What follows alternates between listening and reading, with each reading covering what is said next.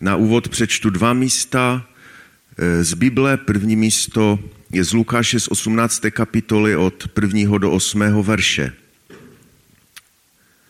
Vyprávěl jim také podobenství, aby viděli, jak je třeba stále se modlit a neochabovat. Říkal, v jednom městě byl soudce, který se Boha nebál a z člověka si nic nedělal. V tom městě byla vdova, která k němu chodila a říkala, zastaň se mě proti mému odpůrci. Ale on dlouho nechtěl, potom si však řekl, i když se Boha nebojím a z člověka si nic nedělám, zastanu se té vdovy, protože mi působí mnoho nesnází, aby mě nakonec nepřišla spolíčkovat. Pán řekl, slyšte, co říká ten nespravedlivý soudce. Nezastane se Bůh svých vyvolených, kteří k němu volají dnem i nocí? Bude s pomocí pro ně otálet? Pravím vám, že se jich rychle zastane. Jen až, syn člověka přijde, jen až přijde syn člověka zdali nalezne víru na zemi. A druhé místo je první list tesalonickým, první kapitola 2 až 4. Tam je psáno takto. Stále vzdáváme díky Bohu za vás, za všecky, když se o vás zmiňujeme na svých modlitbách a neustále máme na paměti vaš, váš skutek víry, vaši námahu lásky a vytrvalost naděje našeho Pána Ježíše Krista před naším Bohem a Otcem. Víme, bratři, Bohem milovaní o vašem vyvolení. Pane Ježíši, já ti tak děkuji za tu vysadu, stát na tomto místě a prosím tě, abys tak požehnal slovo, které budu předávat mým bratřím a sestrám. Amen. Tak můžete se posadit. Tak ještě jednou, dobré ráno. Ani se vás neptám raději, jestli máte dobré ráno, protože už mi to někteří z vás vyčítáte, ten můj pozdrav, ale já si myslím, že je perfektně, ne dneska. Já jsem si dokonce uvědomil, že člověk si tak zvykne na ty chladnější dny. Teď, jak byly pořád ty dva stupně, tak já jsem jednou ráno vylezu z domu, jdu do práce, říkám, ty Beďo, je tak teplo. A přitom mi auto ukazovalo 9 stupňů. Tak to, jako myslím, že člověk si zvykne. Pamatujete si na eh, kázání, které měl Bohuž před dvěmi týdny o víře?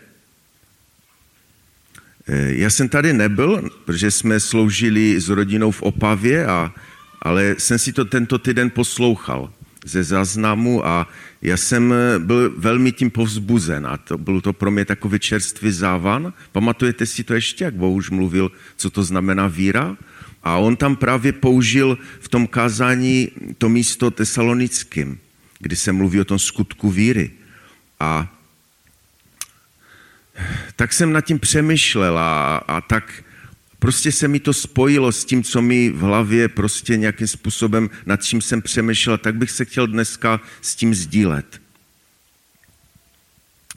Chtěl bych mluvit na trochu podobné téma, možná trošičku z jiného úhlu a věřím, že, že vás to povzbudí, protože, eh, protože je napsáno v Biblii, že se máme povzbuzovat navzájem den za dnem, dokud, nevím, jak tam je přesně napsané, dokud se ještě říká dnes, aby, aby eh, se nikdo nezatvrdil, aby, to tam tak nějak je napsáno, aby, aby nás ďábel nějakým způsobem neoklamal ten hřích, aby nás, abychom nebyli oklamáni hříchem a abychom se tak nezatvrdili. Tak já jsem dnes, mám takovou radost, že zde můžu stát a že vás můžu tak povzbuzovat. Víte, já se necítím být nějakým velkým kazatelem, ale tak bych vám chtěl takové jednoduché slovo dneska předat a tak vás povzbudit. Povzbudit ve víře.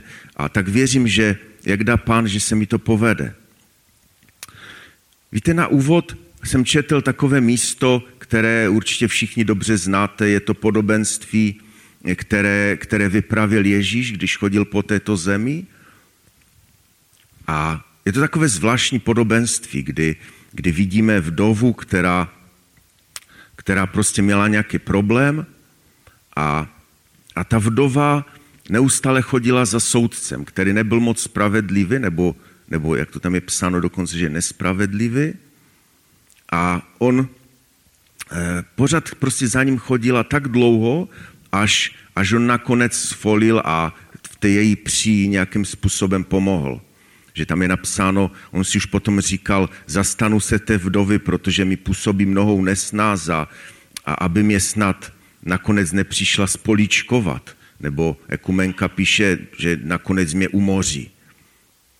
A pak je takový ten zvláštní obrat, který Ježíš eh, na mnoha místech používá, že nejdřív řekne takový negativní příklad a řekne o mnoho víc, když se Bůh nezastane svých vyvolených, kteří k němu volají dnem i noci? Takový ten obrat, který je často použit. Bude s pomocí pro ně otálet? Zajisté ne. A psáno je, pravím vám, že se jich rychle zastane. Ale pak je na konci věta, která je úplně, nevím, jestli jste si jich všimli, úplně jak kdyby byla z jiného světa. On tam řekne, pravím vám, že se jich rychle zastane. A pak najednou je psáno, jen až přijde syn člověka, zdali nalezne víru na zemi? Já jsem to tak zkoumal, jestli náhodou, víte, jak Bible jde, tak vždycky prostě i ty kapitoly někdy, to si tam dodali lidé do Bible a někdy prostě to nic neznamená ty kapitoly a někdy prostě nějaká věc a pak už se zase psáno o něčem jiném. Ale tak jsem to zkoumal a ta věta opravdu patří k tomu podobenství. V Biblii je ve stejných uvozovkách, jako jedna přímá řeč. Je to prostě k tomu to patří. Když prostě on mluví o té víře, jak je třeba stále se modlit, neklesat na mysli, nevzdávat se, neochabovat. A pak najednou taková otázka, když přijde syn člověka, to znamená, tím se myslí druhý příchod, zdali nalezne víru na zemi? Mě to, mě to velmi e, na mě zapůsobilo, když jsem si to četl. A je to otázka pro nás, pro dnešní dny, protože věříme, že Pán je blízko. Věříte tomu, že Pán je blízko? A tam je psáno, když přijde Pán po druhé, zdali nalezne víru na zemi. A tak mě napadlo takové přirovnání, abych prosil první slide. Líbí se vám ten obrázek? Víte, já jsem si říkal, já jsem dlouho přemýšlel, jestli ho tam můžu dát. Ale pak jsem si říkal, Ježíš taky používal vždycky negativní příklad a pak řekl o mnoho víc než já. Tak jsem si říkal, když tak Mel Gibson může být nadšený, když vybojoval bitvu, tak o co více my můžeme být nadšení, když vybojujeme ty své bitvy, ne?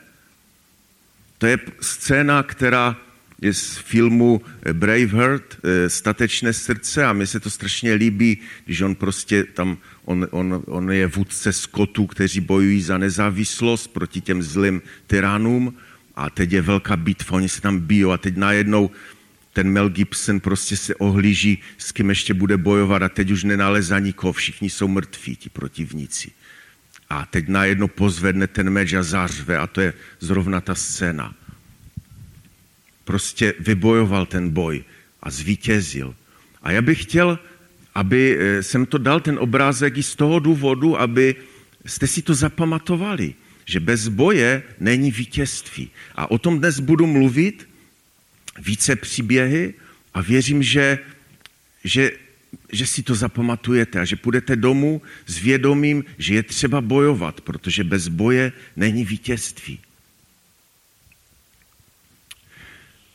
Víte, abych, eh, abych ještě trošičku rozebral to místo z Lukáše, které jsem četl na, na, na začátku, já si tak uvědomuji, že eh, v dnešní době si musíme trošku přiblížit eh, ten, ten kontext, kdy to Ježíš mluvil, protože si myslím, že dneska nemáme absolutně šanci pochopit ten příběh, protože dneska eh, je úplně jiná situace pro ty vdovy, která byla kdysi. Dnes máme různé sociální systémy a stát se snaží pomáhat, eh, máme různé systémy pojištění, eh, máme funkční soudní systém. Je tu Olež, máme funkční soudní systém? Asi jo. Myslím, že jo.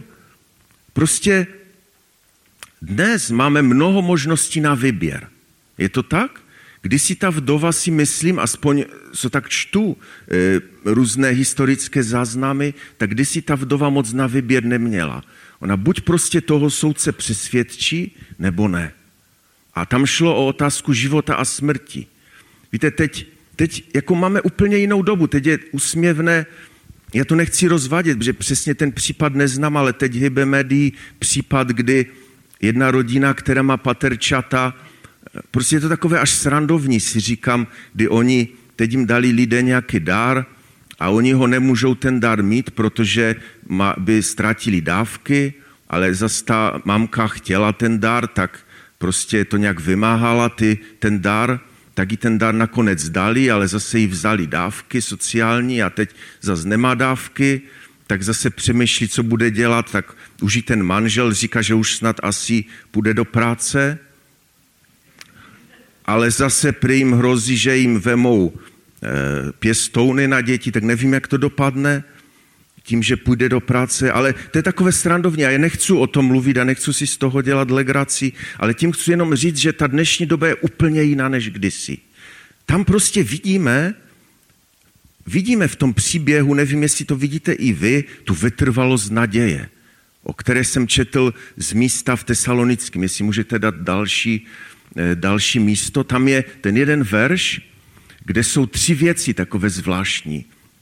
A já vidím v tom příběhu, eh, já vidím v tom příběhu, že ta vdova měla vytrvalost naděje. A, a já tak bych chtěl, aby, abyste pocítili se mnou eh, takovou tu naléhavost toho, eh, té věty, když se mi četl, když přijde syn člověka zdali, nalezne víru na zemi, že v té víře je skryto, je, v té větě věřím, že jsou skryto tady tyto tři věci skutek víry, namahu lásky a vytrvalost naděje. Abychom opravdu i v té době, kdy máme veškeré ty sociální vymoženosti, aby u nás zůstala ta vytrvalost naděje. Víte, ještě tam čteme skutek víry, namahu, namahu lásky.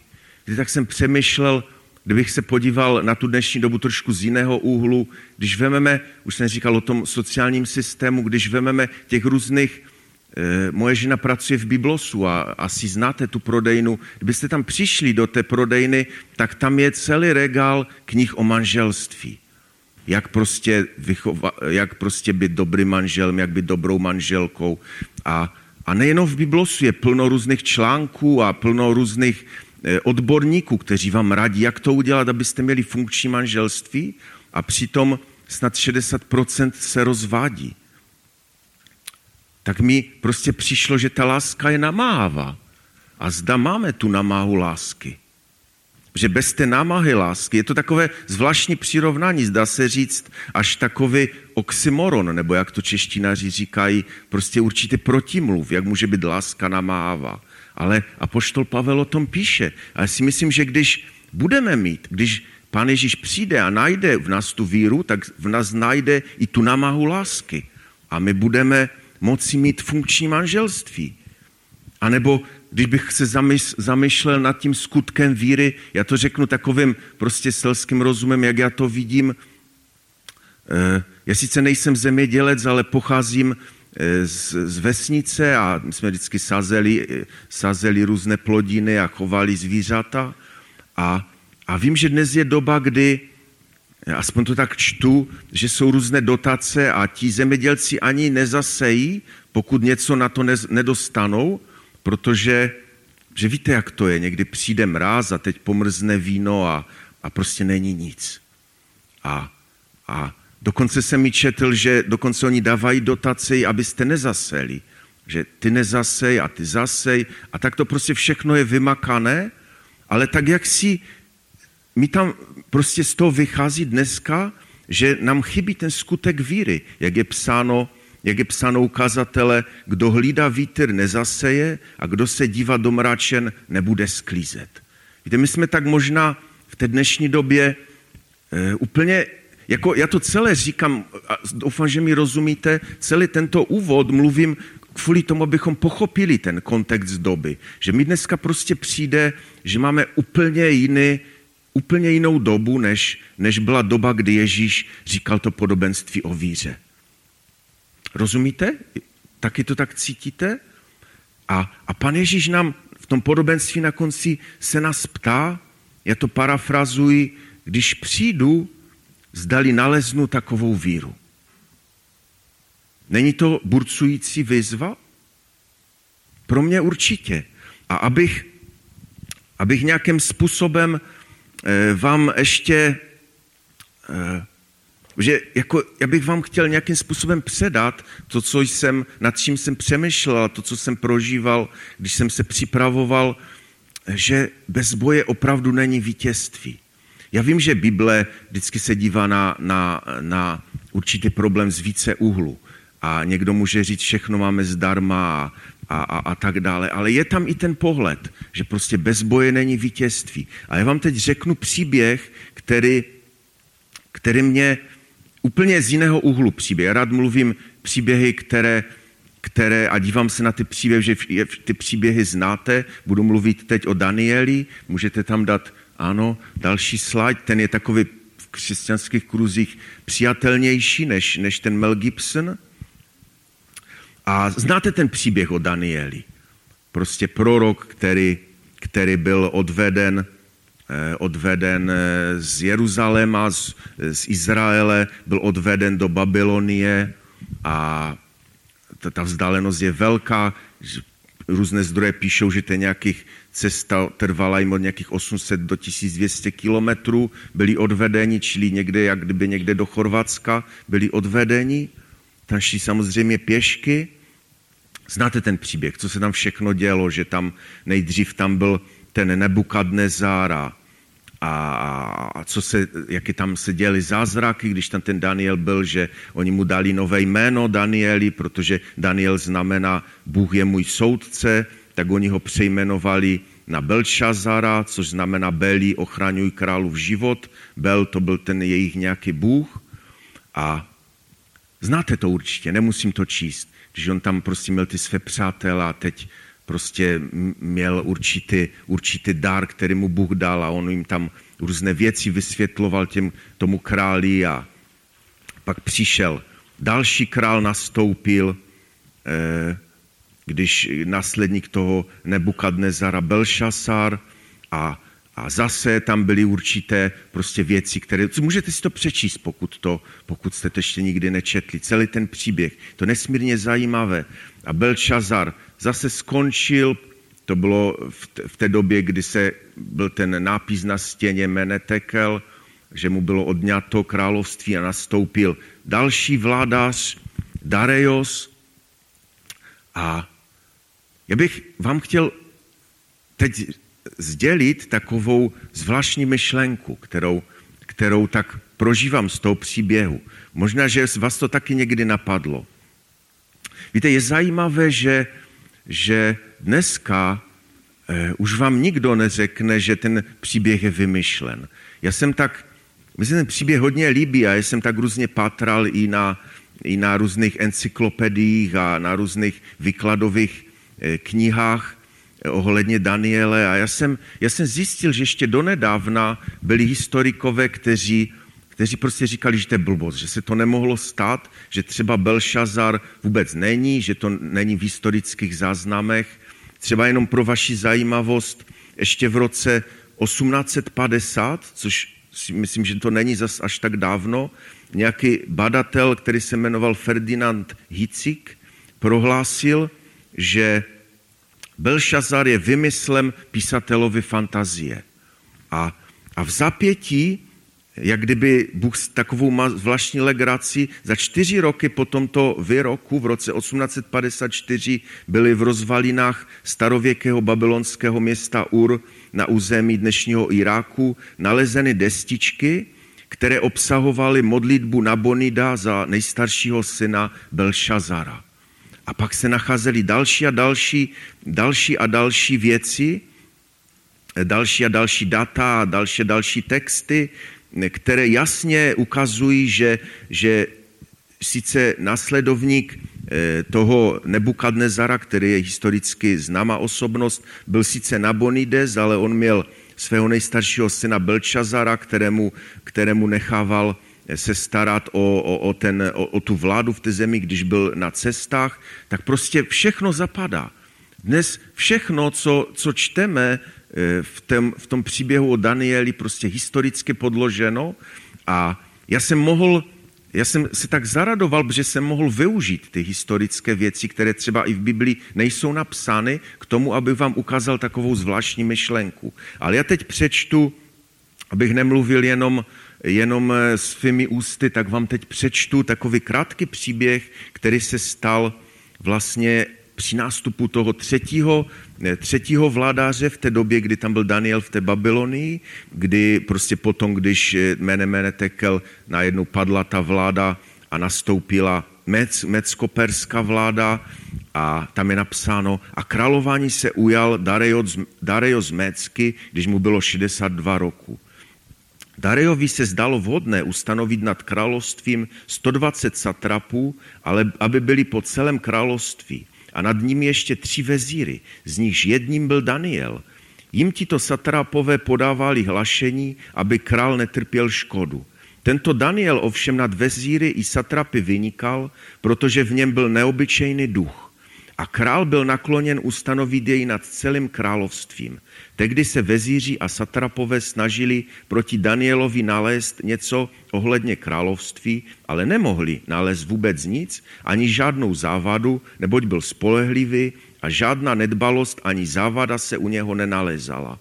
Tu, se ti muži, tu si ti muži řekli, proti tomuhle Danielovi nenajdeme vůbec nic, leda, že bychom proti němu našli něco v zákoně jeho Boha. Pak se vezíři a satrapové zhlukli okolo krále a takto na něho naléhali. Králi darej, na věky buď živ. Všichni královští vezíři, prefekti a satrapové, rádci a mrstodržitelé se zhodli, aby král vystavil dekret a vyšel zákaz, aby každý, kdo by nějakou prozbu do, po 30 dnů prosil u jakéhokoliv boha nebo u člověka jiného, než u tebe králi, byl uvržen do lvího doupěte. Nech nyní král ten zákaz vystaví a vydá předpis, jaký byl jaký podle nepomíjivého zákona medu a pršanu není možno změnit. Král Darius tedy vydal onen předpis a zákaz. Když se Daniel dověděl, že byl vydán takový předpis, co udělal? Šel domů, kde měl ve střešní místnosti okna otevřena směrem k Jeruzalému a tam jako vždy třikrát denně poklekal na kolena, modlil se a vzdával chválu před svým Bohem, neboť tak to činil i dříve. Znáte ten příběh. Já bych teď prosil ten slide s tím, s tím nakresleným Danielem. Já jsem dlouho hledal obrázek, který by se dal použít a tam na tom obrázku je, sice je noc, to se mi tam moc nelíbilo, že je noc, že on se modlil i ve dne, ale je tam jedna vlastnost toho Daniela, o které vám teď budu mluvit. A to, to, jsem to byl snad jediný obrázek, který ho takto vystil, že většinou ten Daniel tam byl takový mladík v plné síle, ale já vám řeknu, co jsem vyskoumal. Já jsem to samozřejmě sám nevyskoumal, už jsem to slyšel eh, kdysi a teď jsem si to tak nějakým způsobem eh, pohledal. Já jsem totiž pátral, jak, eh, jaký měl ten Daniel věk v té době. A tak jsem si to nejdřív v Biblii zkoumal a dospěl jsem k určitému závěru a pak, jak už jsem říkal, že jsou ty různé historické záznamy, tak mi ten můj záznam, celkem jsem se trefil, ale ještě se mi to zpřesnilo. Víte, historické záznamy říkají, že Daniel byl odveden v roce 605 do Babylonie. A kdybyste si četli Biblii, tak víte, že oni odvedli prostě mladíky, kteří byli různě už vzdělaní, měli prostě nějaké, to znamená, že, že, že to nebylo určitě při jeho narození. To znamená, já jsem si tak říkal, minimální ten věk, kdy ho odvedli, bylo zhruba 12 let, spíš více. A když nastoupil Dareios eh, do vlády, že historie prostě v tom je fakt přesná. Třeba oni vědí, oni vypatrali, že třeba to mene mene tekel, ta scéna se odehrála přesně v noci z 5. na 6. října roku 539. Tak přesně eh, už to historici vědí. Oni vědí přesně noc, kdy se toto stalo.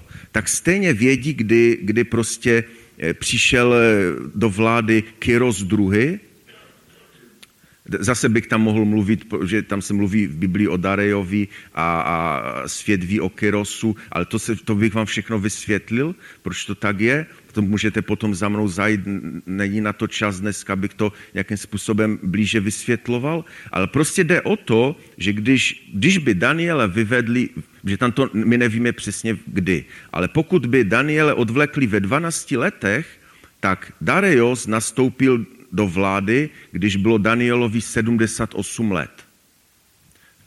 To znamená, Eh, to, to, to je ten nejzaší termín. To bych vzal, kdyby to v prvním roce vlády se toto dělo. Za prvé určitě to nebylo v prvním roce vlády toho Dareja, co, co jsem teď četl ten příběh, a určitě byl ten Daniel starší než 12 let. Takže počítejme, že to bylo, si myslím, dost po 80 jeho. A druhá taková věc, že Možná, že si myslíte, když, když čtete Bibli a si říkáte, to už je dávno a máte tu dlouhověkost těch, těch božích, těch nějakých praotců, kdy, kteří žili, můj syn ví přesně, kolik eh, byl Metuzalem, že, kolik měl roku. Ano, ví to. Eh, a určitě to víte, že to byly stovky let. Ale já vás vyvedu na omyl, protože třeba eh, v žalmu 90., což je žalm e, muže božího Mojžíše, tam je napsáno, počet našich let je 70 roků a jsme-li při síle, pak 80. Čili tím chci říct, že ten Daniel, prostě to nebyl nějaký patriarcha, který, kdy se v té době žilo 150 let nebo více. To bylo prostě doba, kdy ti lidé žili nějak tak podobně jak my. A co tím chci říct? Možná, že už, to, už na to přicházíte, ještě, ještě druhá věc, kterou bych chtěl zdůraznit, že jak jsme četli v tom místě, tam se mluvilo o nějaké nepomítelnosti e, medoperských zákonů. Tam šlo opravdu o to, a historikové to potvrzují, že v té době byl, byl to byl ten rozdíl mezi tou předchozí Babylonií a tou nastupující Persií, že v tom Babyloně byl zákon podřízen králi. Když byl Nebukadnezar nebo Belšazar, Eh, tak eh, ten zákon byl podřízen tomu králi. Kdežto v té nové říši, eh, který, kde, kde čteme o tom Darejovi, byl král podřízen zákonu. To byl prostě, to byl, bylo to tak, že když král vydal zákon, tak prostě nic na světě nemohlo změnit ten jeho vynos. A prostě kdyby se stavil na hlavu, tak ten král prostě to musel udělat. Tak to tam bylo. A On to Daniel dobře věděl, protože on byl jeden z těch tří nejvyšších velkovezírů té říše. On to dobře věděl, za prvé, a za druhé mu bylo hodně přes 80 let. A teď mi vysvětlete, co ho vedlo k tomu, že on musel jít nahoru do toho pokoje a tam třikrát denně klekat a modlit se. Rozumíte? Vysvětlete mi to. Jako, já, já nevím, já už mám přes 40, ale tak si představuji, dali mi pan dožít do 80, já už budu rád, že budu rád. Jako teď, přece teď mohl se v komůrce modlit, ne? Rozumíte? To vám chci jakoby ukázat. Teď přece mohl, já nevím, když už tak se chtěl nahlas modlit. Nemusel se, teď přece se můžu modlit v komůrce. Si sednu na posteli a budu se modlit ani se ty. Umíte, já se tak umím modlit. Sice většinou tak usnu, za chvíli, ale prostě teď on se mohl modlit a Bůh ho mohl slyšet. Není to pravda? Rozumíte mi? Ano, když už tak strašně chtěl, aby ho bylo slyšet, tak jdu do sklepa přece a tam je Bůh slyší. Ale on, když věděl, a, a tolik měl roku, on věděl, co ho čeká. On to, on, když tam šel, jako nevykladejte mi, že on nevěděl, že prostě bude hozen lvům. On to musel vědět, jakože já vím, že se Novak jmenuju. On tam prostě šel a on věděl, co ho čeká, on tam přesto šel. Není to boj? Není to větší boj, než ten Mel Gibson s tou skrvacenou šavlí tam? Rozumíte mi, co, co, vám chci, eh, co vám chci tím říct? A, a co se stalo? Pojďme, tam mám takové kratočké, nebudu to rozvádět, prostě víme, víme čteme o tom, že, že teď ten král prostě se zděsil a oni, oni na něho teď přišli, oni ho tam samozřejmě viděli, ti jeho žalobci a teď králi, teď ho musíš prostě zakatrupit, ho tam hodit těm lvům, že nic jiného ti nezbude. On, on teď vymyšlel různé věci, to můžete přečíst. On chodil a nespal a, a, a prostě nevěděl, co má dělat. A pak nakonec, pak nakonec prostě říkal, dobré, tak jako nemám, nemám už prostě šanci ho zachránit, tak řekl, dobré, hoďte ho tam.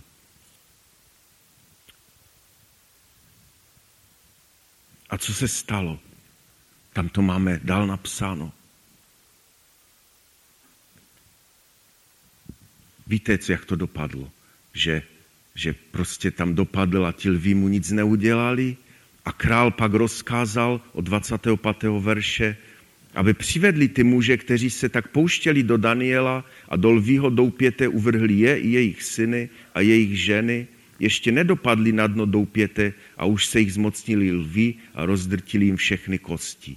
A potom král Darius napsal všem lidem, to už by tam mělo být, ano, národům a jazykům přebyvajícím v celé zemi, nechce vám pokoj rozhojní. Vydávám nařízení, aby se po celém mém království, panství třásli před Danielovým Bohem a bali se jej, neboť on je Bůh živý a stále na věky. Jeho království jež nebude zničeno a jeho vláda bude až do konce. On vysvobozuje a zachraňuje, znamení a divy koná na nebesích i na zemi. On vysvobodil Daniela ze, svi, ze lvých spáru. A tak se tedy Danielovi dobře dařilo za královení Dariova i za králování Kyreperského. A moje otázka zní, stalo by se to, když by tam nechodil se modlit? Stalo? Ne. A mám plno, plno otázek, které, když zkoumám to místo, mám plno otázek. Víte, když si čtete Bibli, tak ten celý příběh o Daniele, to je jenom ta kratší část té knihy Daniel. Tam je potom ta delší část, mluví o tom, co všechno viděl a co všechno mu Bůh dal za vidění, jak viděl, viděl on viděl Daniel, prostě viděl datumy a, a časy, které ukazovaly na, na Mesiáše, kdy přišel poprvé na tuto zem. On viděl mnohé věci, znáte to? A už jsme to tady na tomto místě probírali.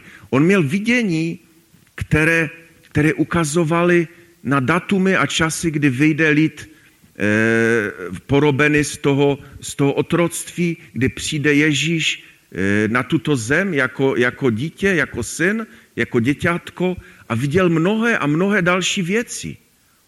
A moje otázka zní, viděl by to, pokud by nebojoval na kolenou? Já si myslím, že ne. A mohl bych mít další a další otázky, ale to už by byly spekulace, že znáte proroka, proroka Ezechiele, což byl mimochodem zhruba současník Danielův. Oni se tam potkali, Ezechiel byl odvedený trochu později, o pár let, eh, do toho vyhnanství, oni se tam viděli a já mohu přemýšlet i nad tím, zda, zda bez toho, aby Daniel byl takovým příkladem, by ten Ezechiel přinesl to, co přinesl. A víme, že ty jeho proroctví, kterým jakoby ani jako fakt nerozumím, ale prostě hovoří až do posledních časů. A moje otázka je, zda by vůbec toto bylo dáno tyto věci, pokud by Daniel nedělal to, co dělal. Rozumíte mi? Že mu to, on věděl, že mu to stojí za to. On věděl, že mu stojí za to třikrát denně jít a modlit se. Rozumíte mi? To bych vám chtěl dneska předat. A, a abych ještě nějakým způsobem podpořil eh, tu moji eh, tu moji tezi, že bez boje není vítězství, tak určitě znáte takový zvláštní příběh, kterému také nerozumím eh, a který se vyučuje na, na nedělních besídkách, kdy Jakob zápasil s Bohem. Máme tam třetí obrázek, který nám dokumentuje, že bez boje není vítězství. Já to jenom zkráceně, zkráceně přečtu to místo, byla to situace, kdy Jakob, jistě to znáte, byl dlouho pobyval v jiné zemi, kde prostě si vzal ty dvě ženy a ještě další služky. Teď měl celé ty různé eh, prostě ty stáda těho majetku a všeho a teď se vracel zpět do své rodné země a měl nesmírný strach, protože on podvedl kdysi takovým zvláštním způsobem svého bratra Ezaua a teď měl strach z něho. Měl se s ním setkat a znáte to, jak už jste to slyšeli minimálně na besídce, jak, jak vymyslel takovou různo, takové takový způsob, jak toho bratra uchlacholit, že rozdělil ty, ten dar, obrovský dar vymyslel, který daruje svému bratru, ale ten dar, aby nebyl najednou, tak udělal malé stáda a nejdřív mělo přijít malé stádečko, pak druhé a teď vždycky ti služebníci mu měli říkat, to je ten dar, který ten, ten tvůj bratr ti posílá, abys se s ním usmířil a tak dále a tak dále.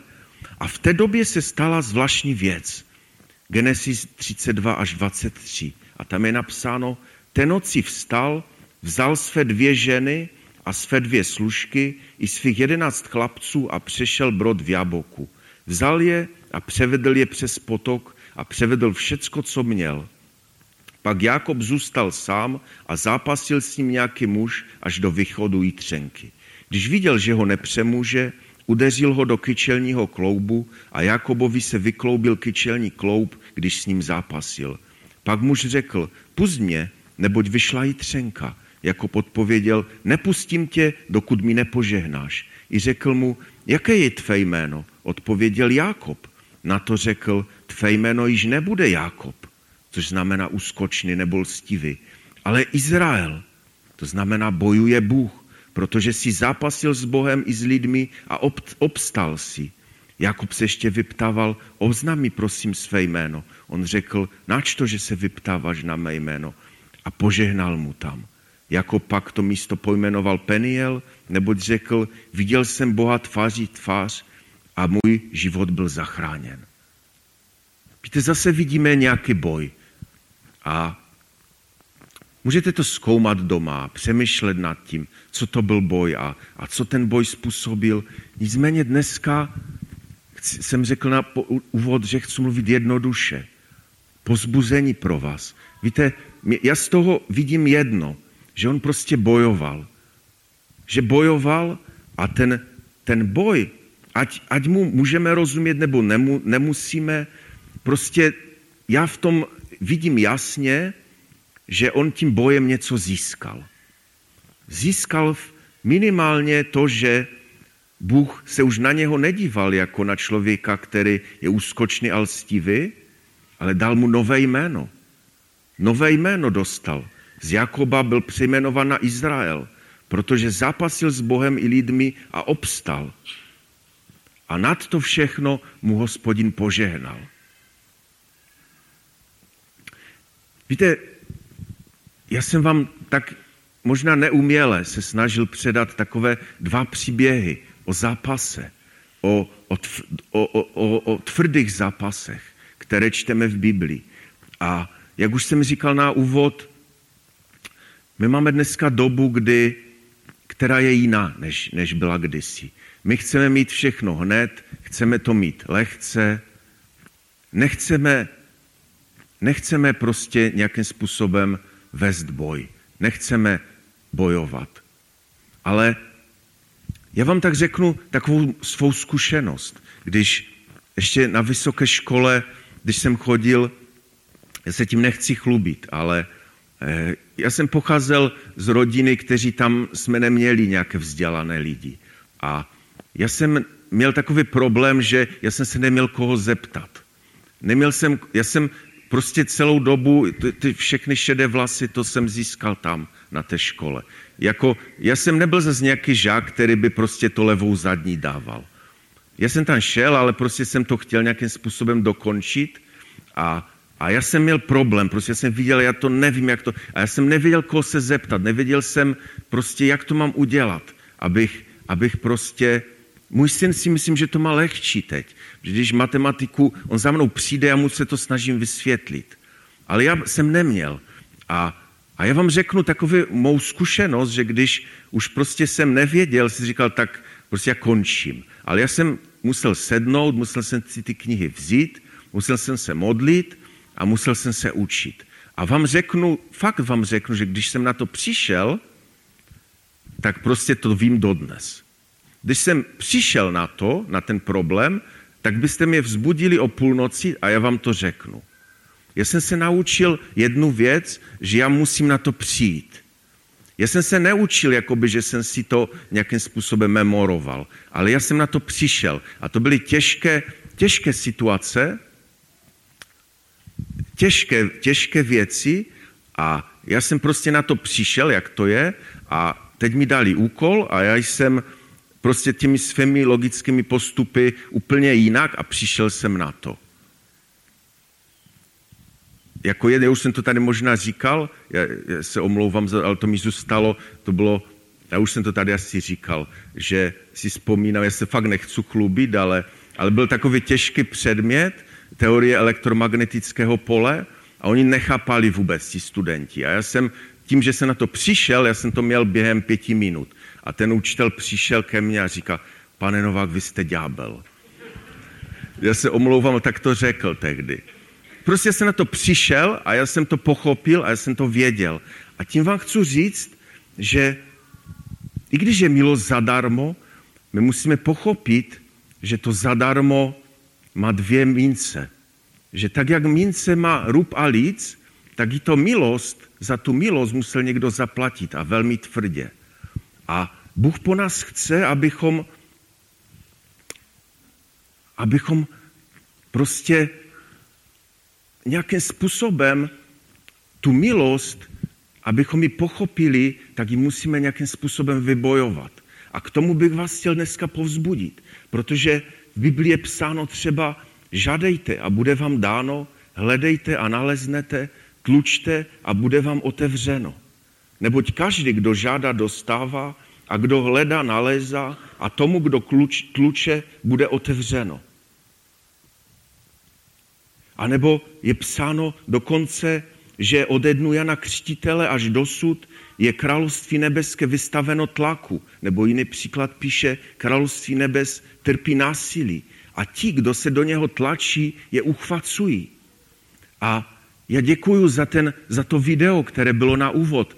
Já s tím nemám nic společného, ale to video někdo tam dal, já jsem za ně opravdu vděčný, protože ono mluví přesně tím směrem, jestli si pamatujete.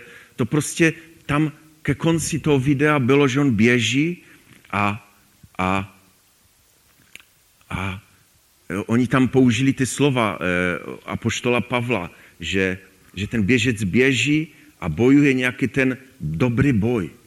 A, a ten běžec tam říká, že by chtěl ten běh dokončit, tu víru zachovat a mohl tak mít na naději na ten věnec, který tam to bylo v tom videu napsáno, eh, řečeno, že ten věnec není pojmítelný. Ten věnec je nepomítelný, že můžou mít naději na věnec spravedlnosti. A to můžou pouze ti, kteří ten boj bojovali, běh dokončili a víru zachovali. Je to tak? A já bych teď chtěl, abychom povstali, abychom se mohli všichni modlit aby pán nám dal milost, aby, aby opravdu, pane Ježíši, já tě tak prosím o, o milost, aby si opravdu, až přijdeš, až, až přijdeš a to buď, že prostě si vemeš jednoho každého z nás při konci našich dnů, anebo v době, kdy ještě budeme na této zemi a ty přijdeš a vemeš si svůj lid k sobě, aby v tom dní, pane, si mohl říct, že si nalezl víru, pane, u nás. Tak tě prosím za tu milost, aby, abychom opravdu mohli mít víru, která je aktivní, která je vytrvalá, abychom se nebáli té námahy, kterou to vyžaduje, pane. Abychom bojovali na každý den ten dobrý voj víry, bez kterého nelze získat ten vavřín vítězství, pane. Abychom abychom už zde na zemi mohli zakoušet ten zavdavek toho tvého království, pane. Abychom v tom čase, který je skažený a v tom v čase, kdy ty manželství kolem, eh, kdy i slovo manželství už se bere jako přežitek, aby ty naše manželství mohly nést zavdavek, eh, zavdavek toho nebeského království, pane. Aby opravdu jsme mohli být dobrým příkladem, pane. Abychom opravdu mohli být nalezeni jako ti, kteří jsou plní víry, pane. Amen.